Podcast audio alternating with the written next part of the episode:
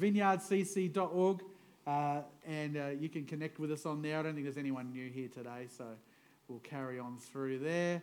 And we're talking about Jesus. What a good thing to talk about. And we landed the last time we shared on this, the woman at the well, didn't we? And, uh, and we read about the encounter that she had with Jesus. And what an incredible encounter it was. You know, and, and the disciples were just coming back after he'd had this encounter with this woman. And it's, it's no wonder that they were surprised as they're coming back because, you know, Jesus had just crossed religious, ethnic, social, moral, and gender boundaries that were in force at the time. So this was significant. This was a cage rattling moment. Uh, Jewish rabbis didn't speak to women in public. And none of the disciples were brave enough to ask Jesus, Why did you just do that? Who's going to question Jesus? Nobody. Maybe they're drawing straws and scissors, paper, rocking it. Go and talk to him. Go. But no one would want to challenge Jesus.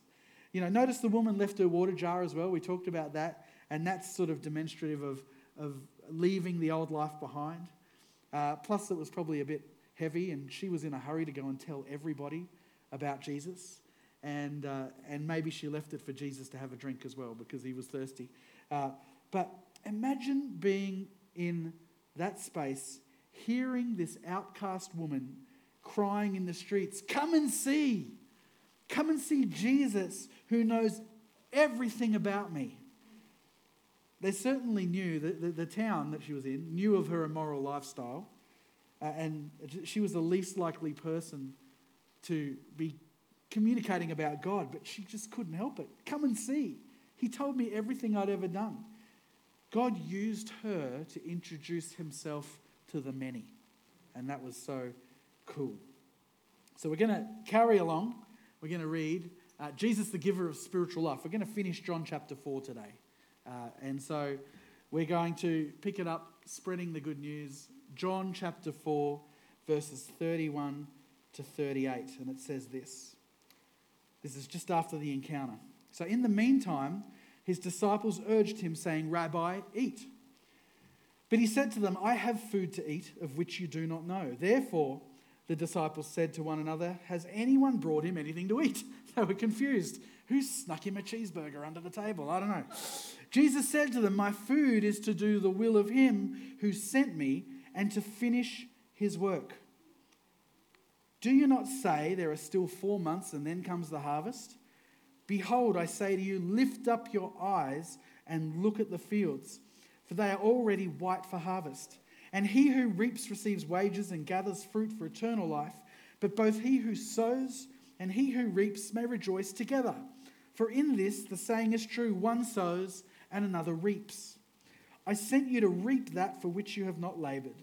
Others have labored, and you have entered into the labors. We're talking about solid soul food. Anybody hungry this morning? For some soul food? You know, there's always cheeseburgers for lunchtime. That's okay. I'm talking about solid soul food right now. When his disciples tried to get Jesus to eat, Jesus wasn't interested. You know, instead, he focused on doing God's work, which was far more satisfying than physical food. You know, God's work for him then was talking to people like the Samaritan woman um, and talking to them about God, introducing them to who God is. And that satisfied him more than uh, food satisfies physical hunger. You know, then Jesus took the subject of food back a step and he talked about harvest, the source of food. And he compared the people coming from town to fields that were already ready to harvest. In other words, these people were ready to be told about God's gift of salvation. Uh, the disciples probably didn't think of the Samaritans as being right because they didn't like the Samaritans. Uh, they despised them. But the woman told them her faith story and others before her. Uh, and, and she'd had seeds sown about Jesus because she obviously knew that there was a Messiah coming. Possibly John the Baptist. She might have heard one of his wacky messages. I don't know. It's not, it's not in the Bible, so we're just speculating here. But she obviously knew something uh, when she encountered Jesus. And so, because she knew those things, the disciples were there to harvest those seeds that had already been sown before. So to introduce people to Jesus, the, the sowing seeds have happened before they get the opportunity to introduce. So they're not necessarily the labourers, but they're there to bring in the harvest. Someone's done the groundwork, so to speak. You know, when we hear or read about people's relationships with God, our faith grows. I don't know about you, but when you hear someone's story about how they encountered Jesus, doesn't it just lift your spirits just a little bit? You're just encouraged to hear what God's done in someone's life. You know, the Bible is full of, um, full of people's faith stories right through the Bible. It's great. And they're honest accounts of people's failures and successes in walking with Jesus. So it's not one of those books where everything's good. There's some bad stuff in there too. People go through some dark times. Uh, but don't we?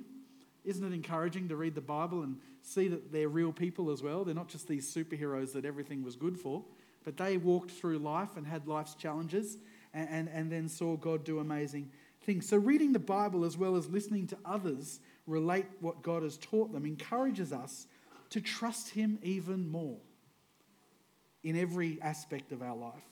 And when we tell others about our faith journey, we motivate others to get to know God better. It's sowing the seeds, isn't it? You may not necessarily reap the harvest and see the soul saved, but our responsibility is to sow the seeds and bring in the harvest when it's ripe. But we don't get to choose when it's ripe. Does that make sense? Sow seeds, reap the harvest when the time is right. Real satisfaction comes uh, from doing God's will, not from accumulating more stuff, although stuff's great, but it's not about that. Uh, it's not about going from relationship to relationship like the woman at the well had done. Many husbands, many relationships. If you're trying to fill your life with anything other than God in order to feel full and satisfied, you'll never be truly happy. There's always going to be this void, and only God can fill that void.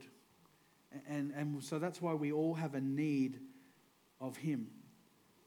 Let's read now John chapter 4, verses 39 to 42.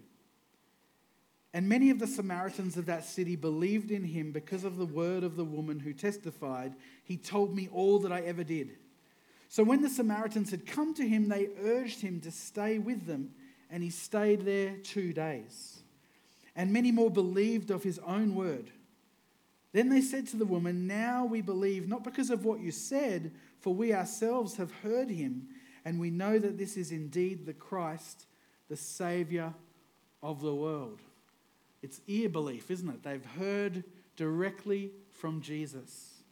You know, many of these Samaritans believed in Jesus because of what the woman had told him, but others believed when they heard him teach and present.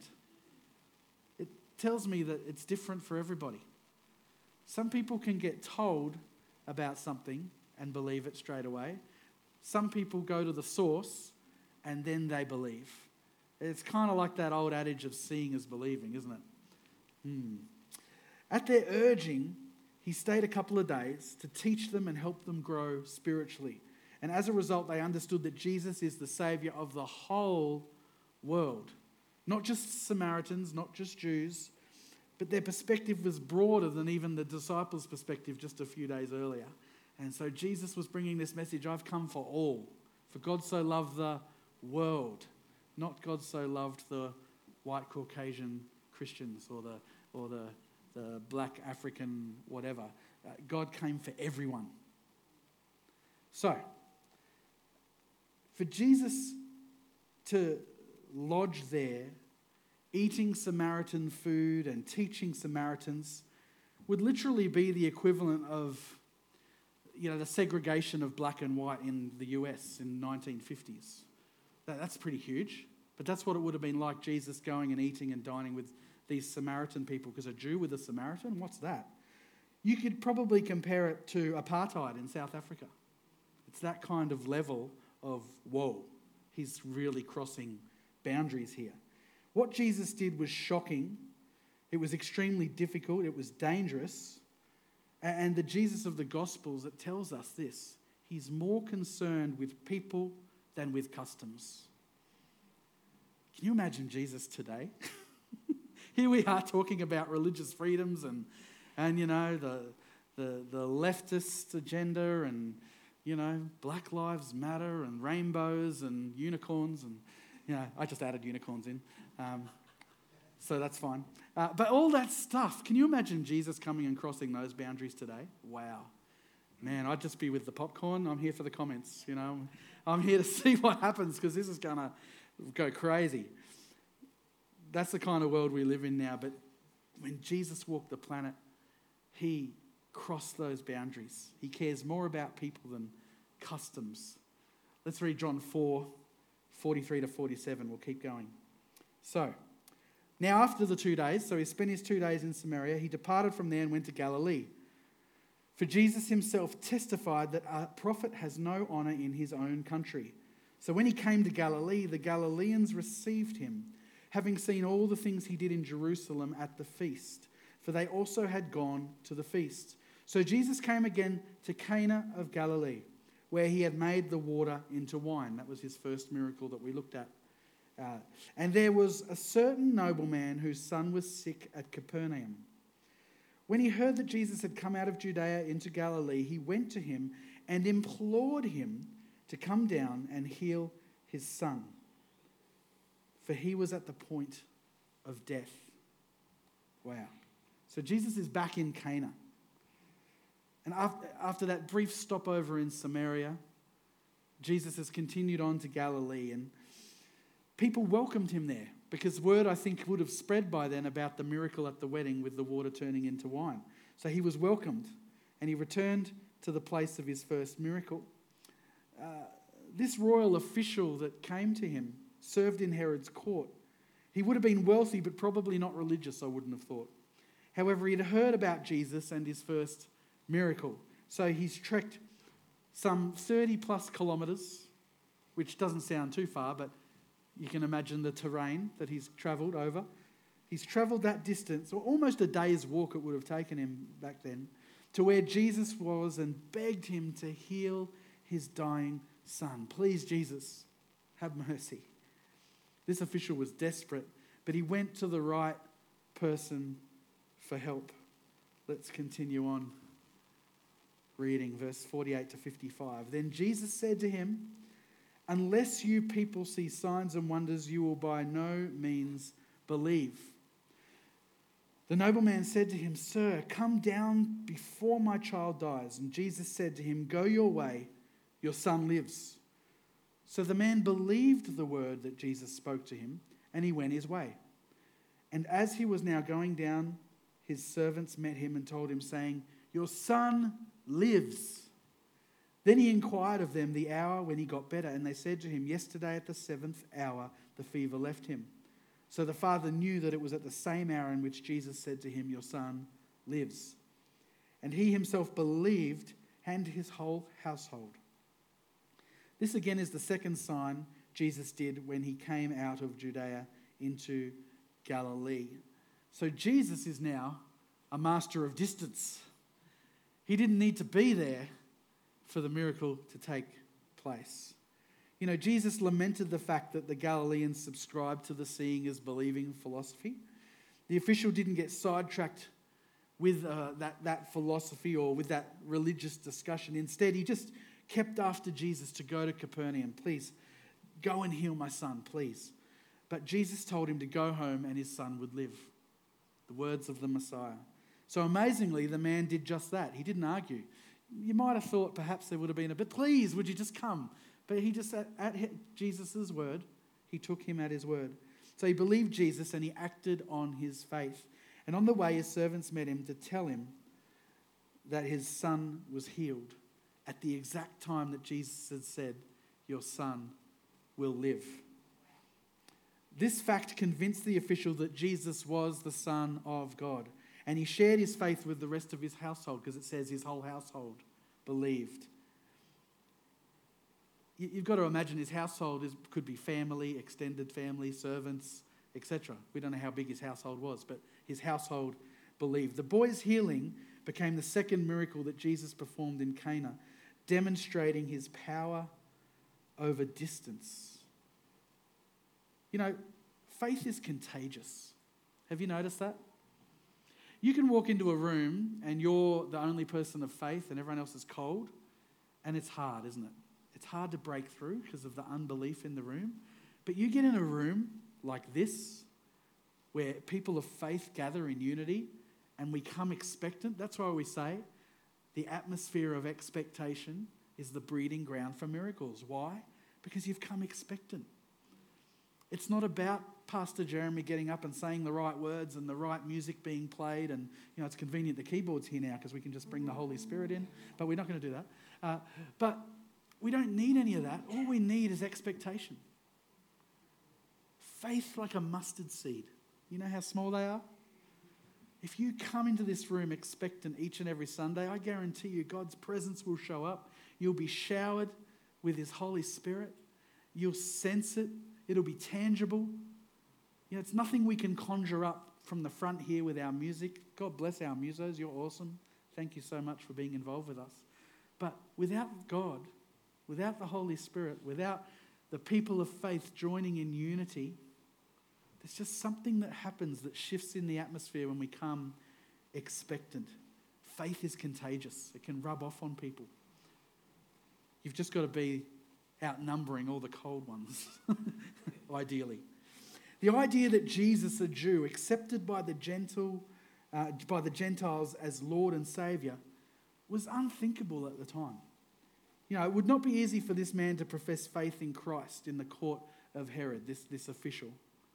But facts are facts. He had seen and experienced what Jesus could do, and he believed. How could you not? I don't care who you are. When you've seen water get turned into wine, how do you explain that? That's surely this is the Son of God.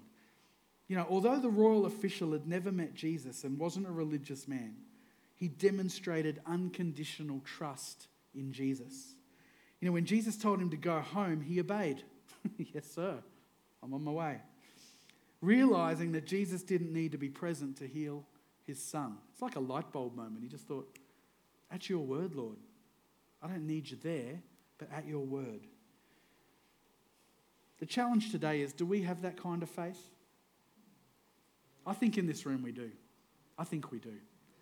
We're not the kind of people that, well, we need pastor to come for the anointing to be there and, and get him to pray. Look, I'll come anywhere I'm invited and asked it, but it's important that you realize that you are ministers. I, I have the office of pastor to shepherd the people, and that's what I do, but I'm not God. Praise the Lord for that. Lord, help us if I was God. I'm not God. You carry the same Holy Spirit in your heart that I carry. You are saved by the same Jesus that I've been saved by. It's just that I hold an office, that's all. I'm no better than the next Christian. Let's be real for a minute. We're all believers in Christ. We are all carriers of the authority of who Jesus is. And we can all confess that in any given situation. Now, don't, don't not invite Pastor to come to different things now. Like, I'm happy to be there. But it's important that you understand the anointing that you carry as a believer. It's powerful. Do you have that kind of faith? Faith in Jesus, that he doesn't literally have to be in the room, but at his word. The kind of trust in Jesus. Or are you enrolled in the seeing as believing school of faith? Hopefully not. Hopefully not. That's the way of the world. The world wants to see it first, then believe it. But my challenge to you today is to believe it and then you're going to see it. It's the other way around. So let's wrap this chapter up. We're at the end of um, chapter 4. Brilliant chapter. Love it. So Jesus makes a detour through Samaria to talk with a woman at a well about himself and to offer her eternal life. And Jesus told the woman about her past, everything she'd ever done, and taught her about true worship, that it's not going to happen in buildings and temples anymore, but anywhere worship is going to happen, true worship. It's going to be heart and soul. And so, as a result, she believed that he was the Messiah. And then the Samaritan woman went back to her village to tell the people she had met the Messiah. And in the meantime, Jesus explained to his disciples the principle of sowing and reaping in relation to faith. Be encouraged today that some of us are sowers, some of us will be reapers, some of us could be both, but we, we reap when the harvest is ripe, and we don't decide when that is. But be ready to reap. Jesus demonstrated power over distance by healing an official's dying son from over 30 kilometres away. How cool is that? So, take a look at this video on the screen. I am seeking, searching for the things this world has rejected, the things that are broken, that are flawed, thrown away and discarded. I seek the lost, the damaged, the forgotten things, the overlooked and the neglected the things that have been pushed aside and left behind.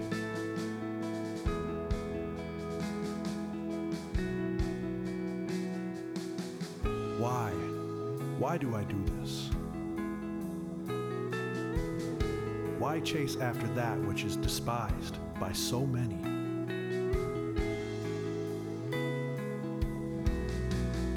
Because I have chosen the rejected. I bring restoration to the broken. I see beyond the flaws and the imperfections, and I bring new life to the lost. This world has called them useless and garbage, hopeless and unwanted. They have been scarred, abused, ignored, and unloved, but I, I have reclaimed them, and they belong to me now. They are my masterpiece, and I have a plan and a future for every single one. For I am crafting these dissonant and discarded pieces into something beautiful.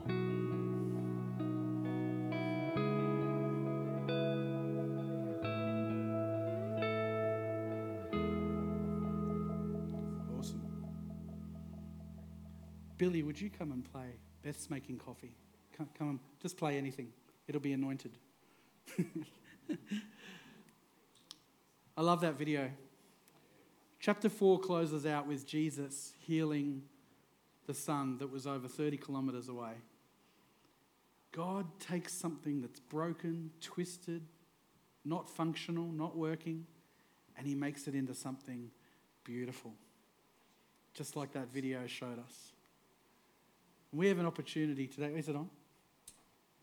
There you go. There you go. He'll make it work. God gives us an opportunity to say yes to Jesus and accept who He is. And when we do that, He's taking us who are broken. Maybe we've been misused. Maybe we're not functional. Maybe we've had bits of us torn off in shreds. Whatever's happened to you in your life, you're broken before you met Jesus. But then when Jesus comes, He takes that which is broken and makes it into something new, something full of purpose, something full of destiny, something full of life. He gives you a reason to live. And I can't think of a better reason to say yes to Jesus than to simply find purpose for your life. Some people say it's because you get to spend eternity in heaven, and yes, that's great. But what about this life now? God wants you to live your best life now. And we do that when we say yes to Jesus. So I want everyone to bow their heads in this place this morning. If you're online, stay tuned in because this is for you. Jesus wants to come and make that which is broken new.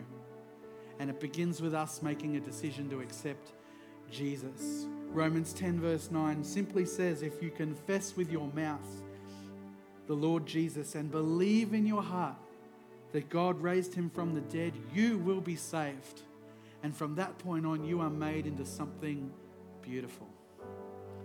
So if you're in this place today and you want to surrender your life to Jesus Christ, if you're at home, I just want to encourage you right where you are, lift up your hand. I'll see you in this place today. We'll pray. God sees your heart when you're online at home and He comes, the Holy Spirit comes. Fresh wind, amen? Something new. Something shifts in our lives when we surrender and say, Jesus, I need you. So lift up your hand and surrender to Jesus in this moment. Let's pray this prayer together. Say it after me Dear Jesus, I thank you that you came and that you died for me. You've taken me as a broken vessel and made me into something beautiful. So I now choose to surrender my life to you. I confess with my mouth, You are my Lord, and I believe in my heart that God raised you from the dead. You conquered sin and death, you've conquered the grave, and I choose to follow you now. I'm a Christian, and I love you with all my heart. I pray this in your name. Amen. Amen. Can we just thank God for people surrendering their life to Christ? God is good. Now, this week, take action. Be a voice. Do something. Write an email. Make a phone call. Write a letter. If you need help, come and see me. Don't not do something because you're stuck, but do something because it matters. Because we want to make a difference for the future generations. Amen. Amen. God bless you. Let me pray God's blessing over you. Father God, thank you for your church. Lord, I pray your blessing that makes rich, that adds no sorrow. Lord, that it would be our portion this week, that you would come and lead us and guide us by the power of your Holy Spirit. May that fresh wind flow in and through our very being this week, Lord, as we encounter people who need to know you. Help us with what to say. Help us to be a, a light in a dark place this week, I pray in Jesus' name. Amen. Amen. God bless you. Let's have morning tea and